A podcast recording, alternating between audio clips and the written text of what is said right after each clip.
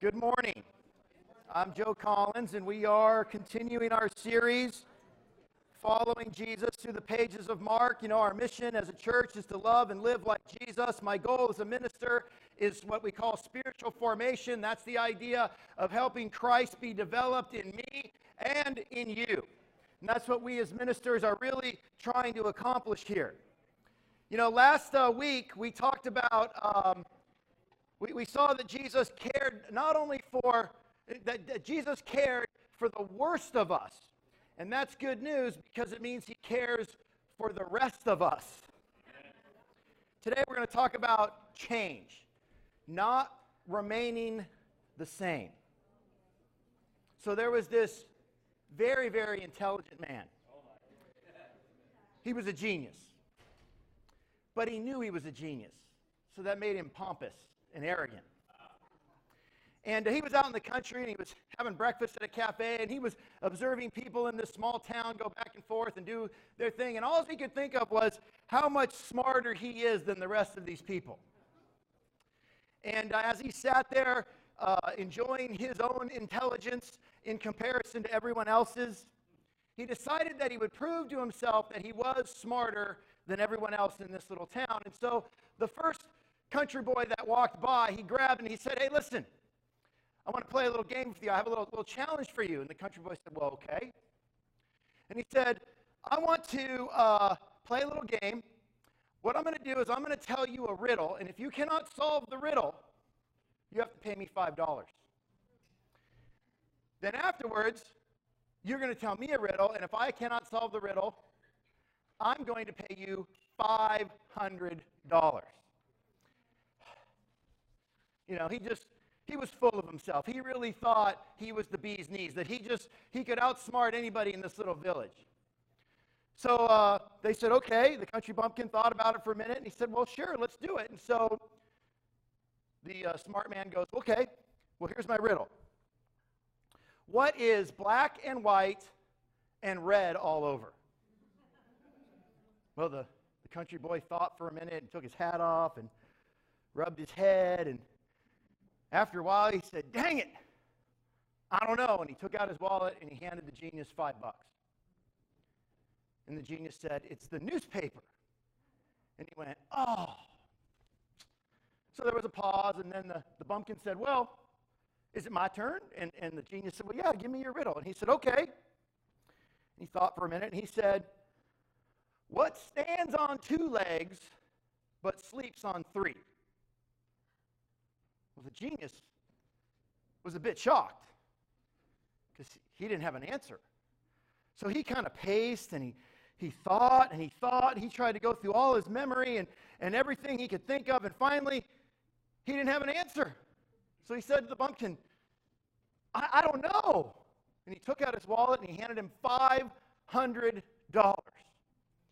then there was this big pause as they stared and they kind of looked at each other. And finally, the genius said, What's the answer to the riddle?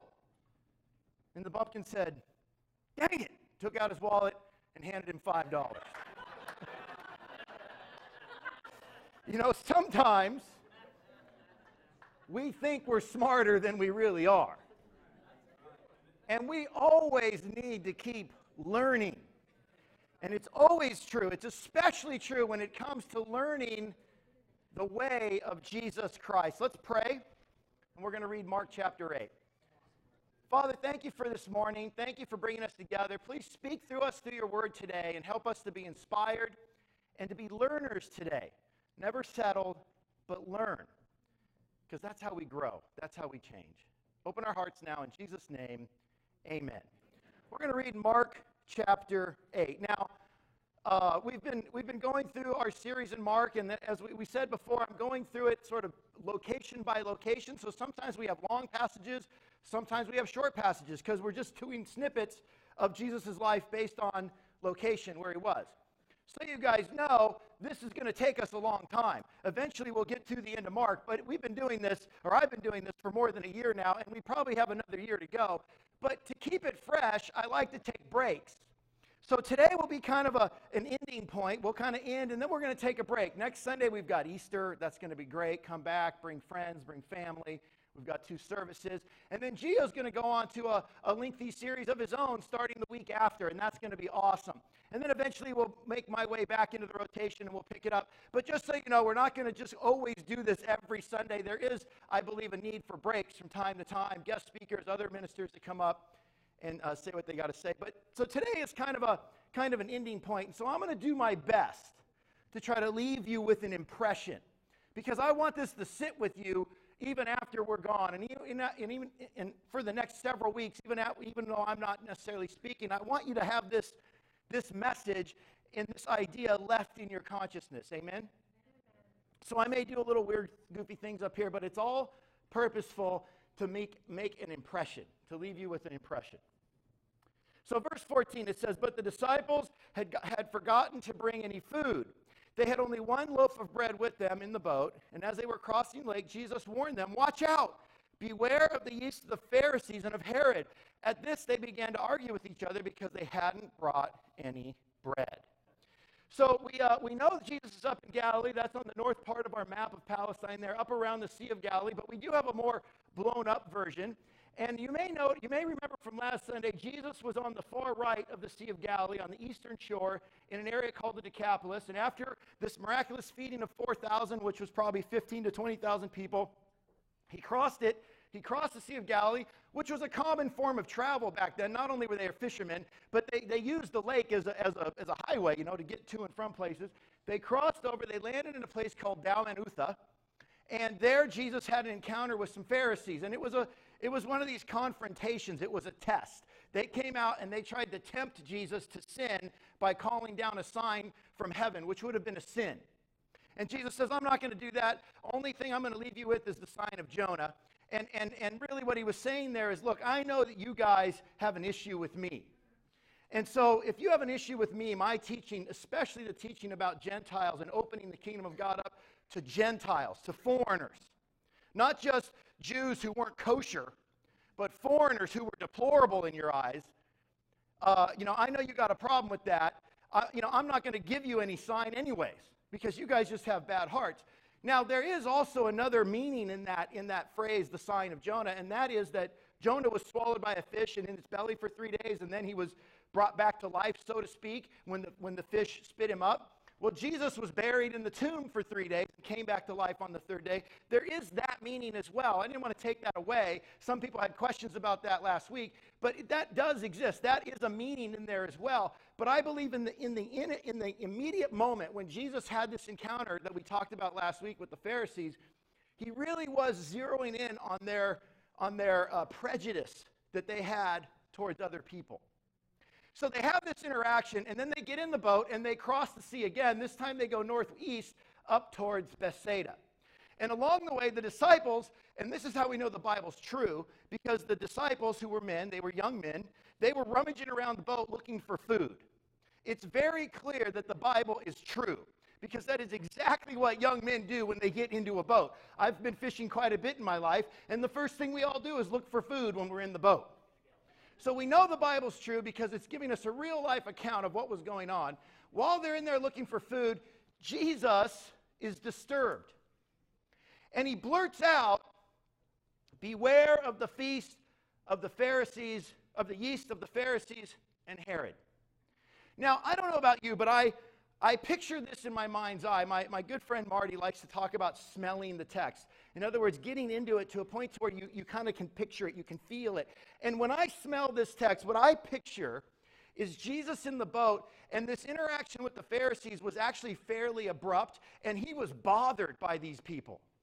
And so they leave abruptly. They get in the boat, and I see Jesus in the boat, and I don't know if he was pacing or sitting, but I just see him sitting there, and he's just thinking about that interaction with the Pharisees. When I was a little kid, I used to go places with my dad, and my dad would drive and have full blown conversations with people in his head while he was driving.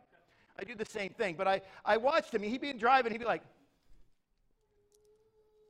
you know, he wasn't talking, but he was hand gesturing as if he was talking to someone, and we all knew that he was having a conversation.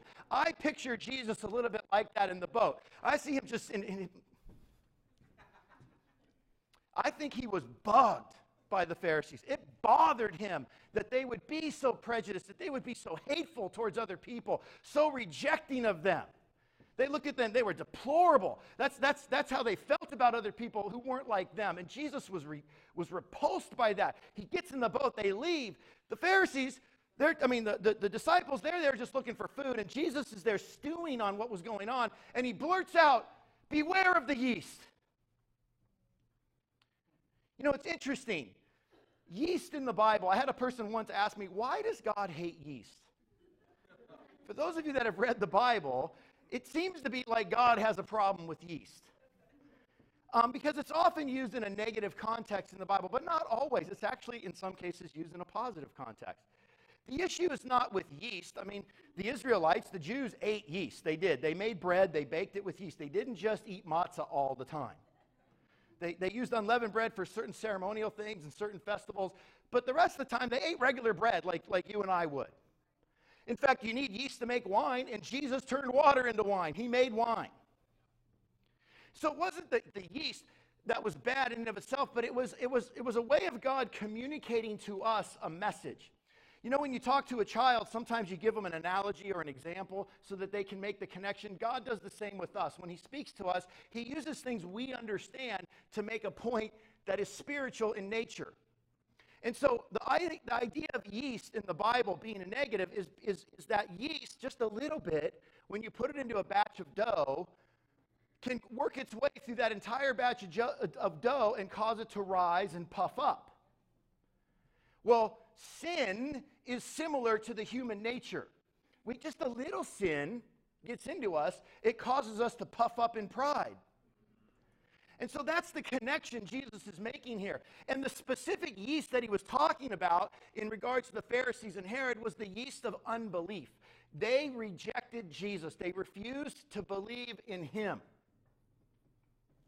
Not only that, but they spread their unbelief to other people. Faithlessness is contagious. It's one of the reasons why we need, as Christians, to stick together. Because we exist in a culture, at any point in time in history, Christians have existed in a culture where the external forces around them are like yeast that are trying to infect them and lead them down the road of faithlessness. And don't think you're not being bombarded on a regular basis with a steady diet of faithlessness, because you are. Our kids are being bombarded. We're being bombarded. The whole society around us is bombarding us with a faithless attitude and belief and a faithless belief, uh, um, um, a faithless view of Jesus Christ. And we need to stick together. It's one of the ways we help each other. It's one of the ways we protect each other.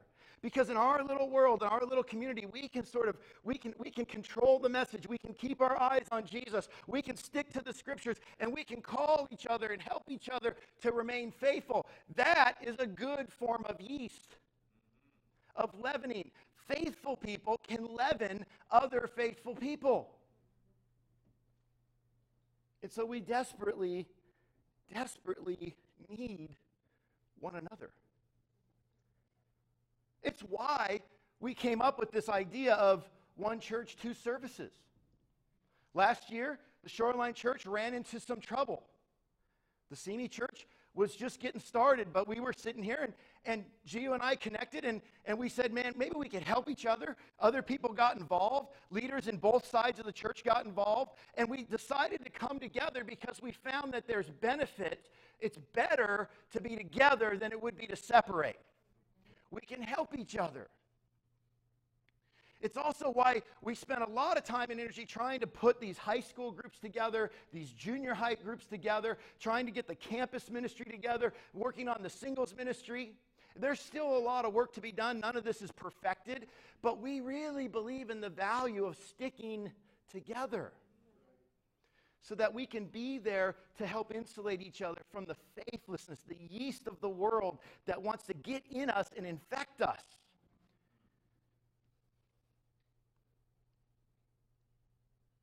So the disciples, hearing Jesus blurt out, have no idea what's going on.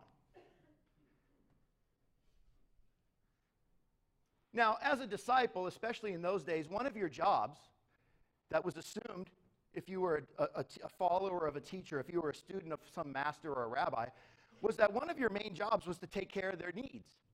And one of those needs would be make sure there was some food around for the guy to eat. And so they took this to, as, as, an, as an accusation by Jesus that they somehow weren't doing their job, that they failed, and they were already insecure about it because they were looking for food themselves. And then they were like, oh, we let him down. Look what we did. And so, what do they start doing as soon as they realize that they let Jesus down? They start to blame each other. They start to find fault with each other. It's so funny that human nature is the same. The more we change, the more we stay the same. It's so easy when people are in a community and we're committed to sticking together to start finding fault with each other in the community. It's so easy to start nitpicking and, and, and uh, tearing one another down because you know they're not their kids are unruly or, or they come into service late or they do this or they do that and we find fault or this person's too legalistic, or this person didn't talk to me with a friendly tone, and on and on and on it goes. I mean, we could go on and on and on all day long with the complaints that we come up with with each other, yeah. with and about each other. It's so vitally important that when those, when, when, the, when those temptations come, when we, when we, in this new dynamic of being one church with two worships, in this new dynamic of being a, a family together, it's so important that we fill the gaps with trust. That when we, when we interact with each other, it may not always seem right. We may not, uh, you know, it may not feel good to us in the moment, but we've got to be more mature and be able to handle that, fill the gap with trust, resolve any specific conflicts that may need to be resolved, but do it in an appropriate way between each other and not go around and talk to everybody else about it. It's vital to the cohesiveness of the group. This is what unity looks like. It's not uniformity. It's not that we all march in step and do the same thing. Unity is that we will fill the gaps with trust. We will give each other the benefit of the doubt, and where there's a wrong, we will seek to right it and resolve it. And then we will move on without gossiping, complaining, or being faithless about it. It's vital. So the disciples, they're, they're nervous, and insecure because they don't, they don't understand. They didn't understand Jesus' point. They thought it was about them. And, and this is the, the where I want to go because this is more to the point of this little story here. And I want to I wanna park on this for a second. It's interesting to me to think about the disciples. They had been with Jesus for some two years now, traveled all over, seen him do amazing things, heard him say amazing stuff. They themselves had done some amazing things. They were witnesses to all kinds of incredible things.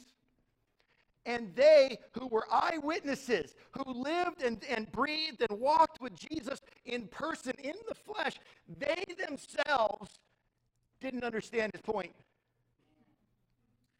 What chance do you and I have 2,000 years later in a completely different culture to really understand who Jesus was?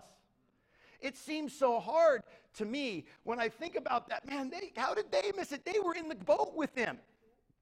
I mean, at least I, as a little kid, would watch my dad. I knew he was talking to someone.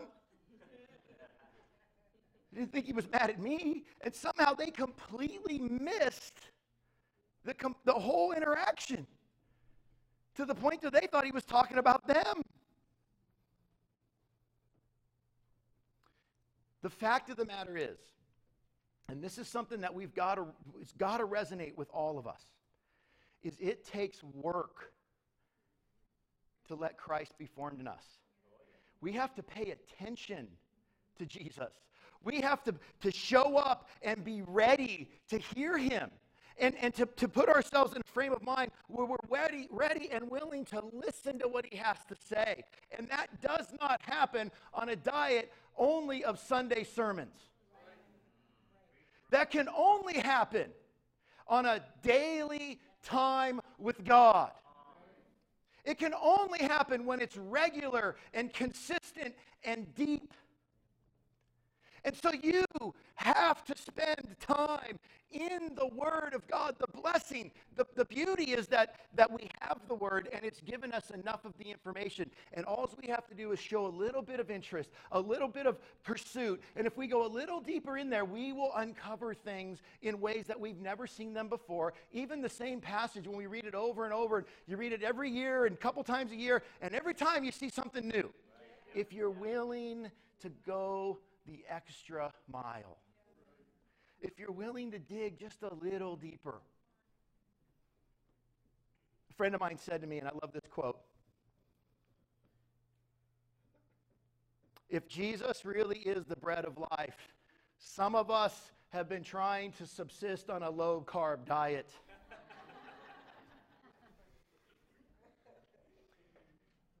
and I think true for many of us. I think we fall into this trap there is absolutely zero substitution for personal Bible study. Now, I think we have mostly adults in here. I think all the kids are out. High school, junior high, even the little ones are all out, right? Okay, so most of us are probably around the same age, except for John. He's a lot older than all of us, but most of us are around the same age. I'm a child of the 80s. I grew up in the 80s, junior high, high school. And in my opinion, the I'm getting a couple of no's, but okay, most of us. Uh, but I love the 80s. The 80s were awesome. They had the best music. We had the best movies. I mean, come on, let's just be honest. It was awesome. And one of the best movies, one of the best movies in the 80s was Ferris Bueller's Day Off. It was just on, I had to watch it. Bueller, yeah, Bueller. It was just on, and I love the end scene when, when he sits, you know, where is it? He sits in a chair, or he's on his bed. He just gets home in time to, before nobody could catch him that he ditched school, and he's laying on his bed. He puts his hands up and he says, You know, I said it once, I'll say it again. Life is short, or life moves pretty fast. If you don't stop and look around, you might miss it. And then he smiles, right? What a great ending to a movie. But it really is the point I'm trying to make. Jesus moves pretty quickly, guys. And if we don't pause and take the time to dig into God's word, we just might miss him. I cannot say it any other way. I've said it, I think, four different ways now. You have to have your own personal Bible study. Amen. Amen. Please, can we commit to that? Gio and I can pour our blood, and sweat, and tears out on this stage, but we cannot form Christ in you unless you're willing to read the Word of God for yourself and have Him formed in you. Verse 17. Jesus knew what they were saying. So he said, Why are you arguing about having no bread? Don't you understand even yet? Are your hearts too hard to take it in? You have eyes, can't you see? You have ears, can't you hear? Don't you remember anything at all? When I fed the 5,000 with the five loaves of bread, how many baskets of leftovers did you pick up afterward? 12, they said. And when I fed the 4,000 with seven loaves, how many large baskets of leftovers did you pick up? Seven, they said. Don't you understand yet? He asked them. I, I, I think of parenting in this moment because how many of us with our kids, when they were little, do something wrong and you just like rattle off five questions back to back to back that they can't answer and you don't even give them time to try?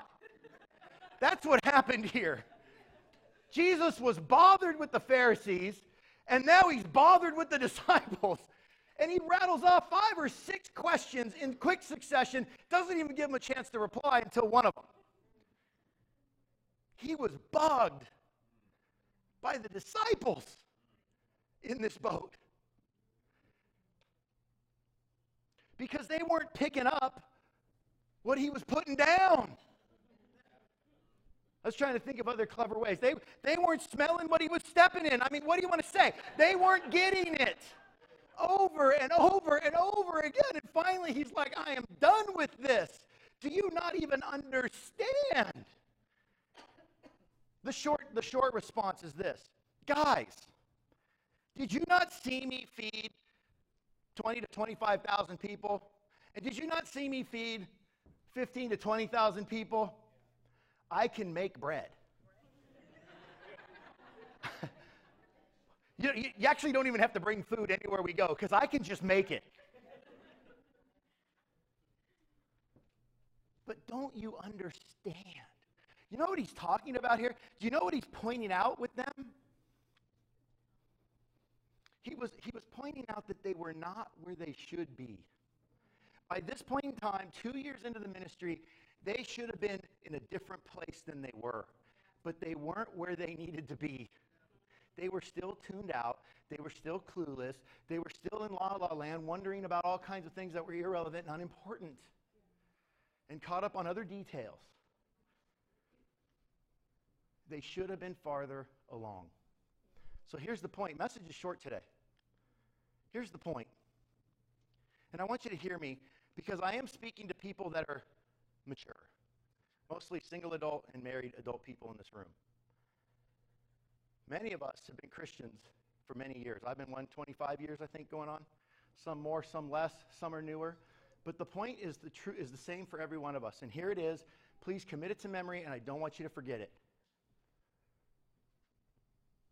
You cannot follow Jesus and remain the same. You can't do it. Unless you want him to chew you out with five questions in quick succession. You can't do it. We all have to change. And I know some of us have been around a long time and we did a lot of changing years ago. And it's easy to think I did my change. I've made my changes.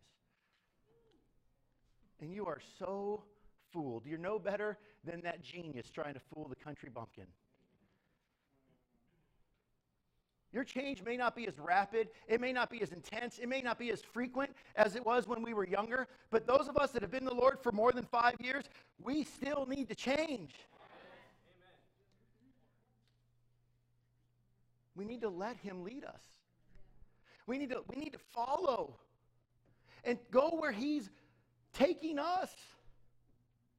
Even if it's uncomfortable, even if it wasn't our plan, even if we didn't think it out in advance and have full warning and plenty of emails and, and updates in advance. We have to be prepared to let Him lead us and change us into who He wants us to be. That is the essence of spiritual formation. That is the essence, essence of becoming like Christ. And so, wherever you're at, young or old, change is coming.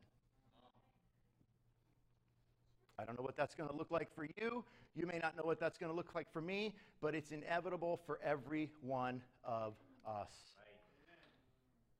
Two years ago, I was happily leading a ministry in the San Fernando Valley. I had, other than you know, personal, you know, inter, interpersonal conflicts that are normal, I had very little things that I worried about. I was in a great church, a big church in the San Fernando Valley.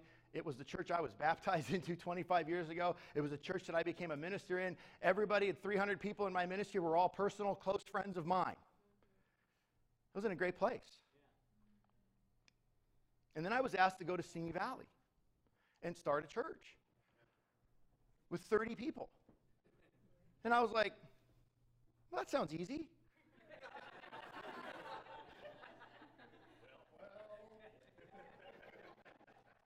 And you know, honestly, it was. It, it's in some ways it was. It was a lot smaller group of people. I went from 300 to 30 people.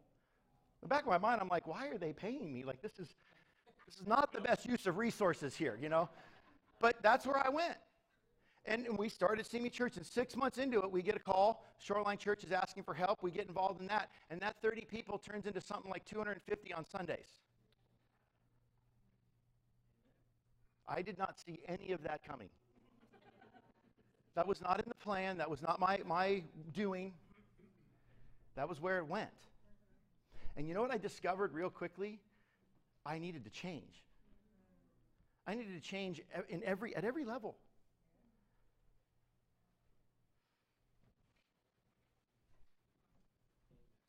And I appreciate those who God put in my life that are pushing me to change.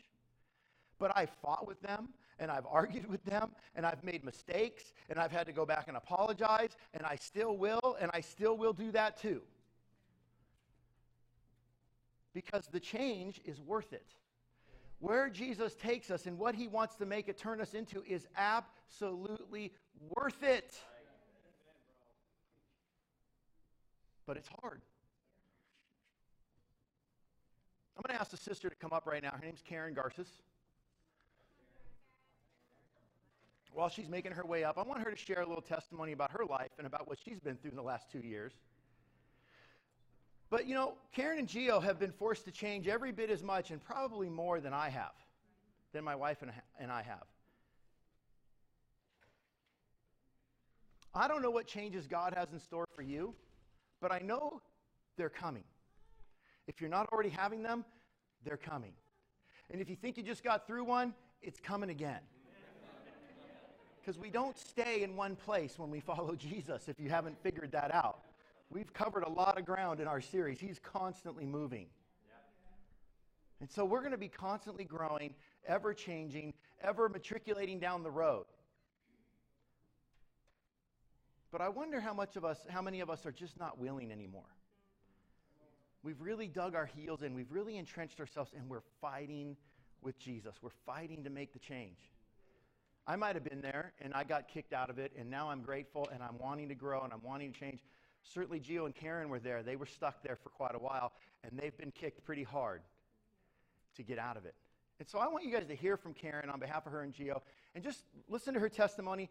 And really, the goal here is to inspire you when God calls you to change. You have an example, someone you can think about. Wow, this is what she did. This is what I want to do. And, and let God uh, lead us in that way. Amen. Karen, come on up and share with us. Give you this microphone. Oh, it'll get recorded? Okay, great.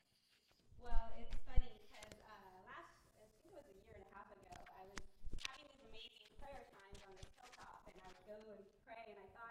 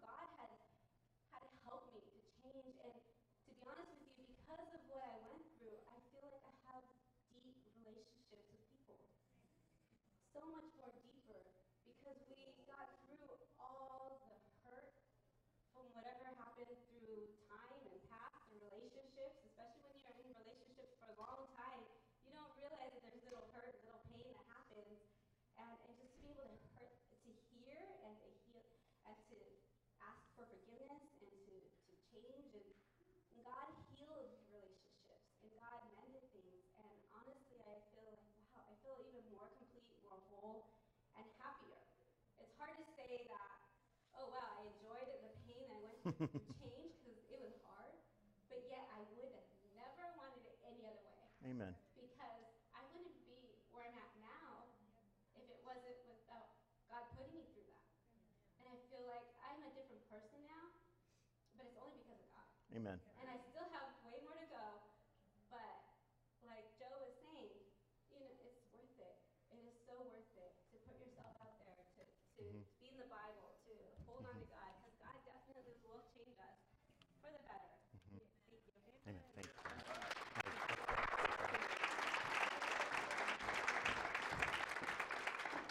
So, what is God wanting you to change? And are you willing to be changed, to not stay the same? The good news is this for, for Karen and for me, and for the disciples, and probably for all of you, the good news is we're more like the country bumpkins than we are the genius. Our, our, our, we're, we're, we're, we're where we're at because of ignorance, not because we're intentionally thinking we're better than everybody else. It really does come from that place. The good news, it can be fixed. It can be fixed when we dig deeply and regularly into God's Word. When we take the time to focus and tune in to what He's teaching us, to, to pick up what He's putting down. That's the good news. And, and the even better news is that whatever the outcome is, it's better than what it was before. It's totally worth it. So I'm going to end like Ferris Bueller did. I said it once and I'll say it again. You cannot follow Jesus and remain the same. He moves pretty fast. If you don't stop, look, and listen, you just might miss him. Amen.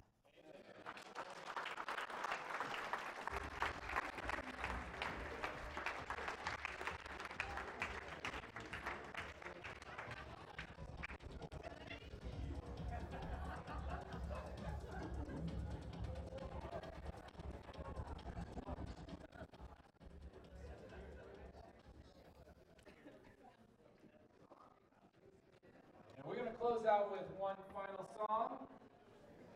So, if we can ask you please stand.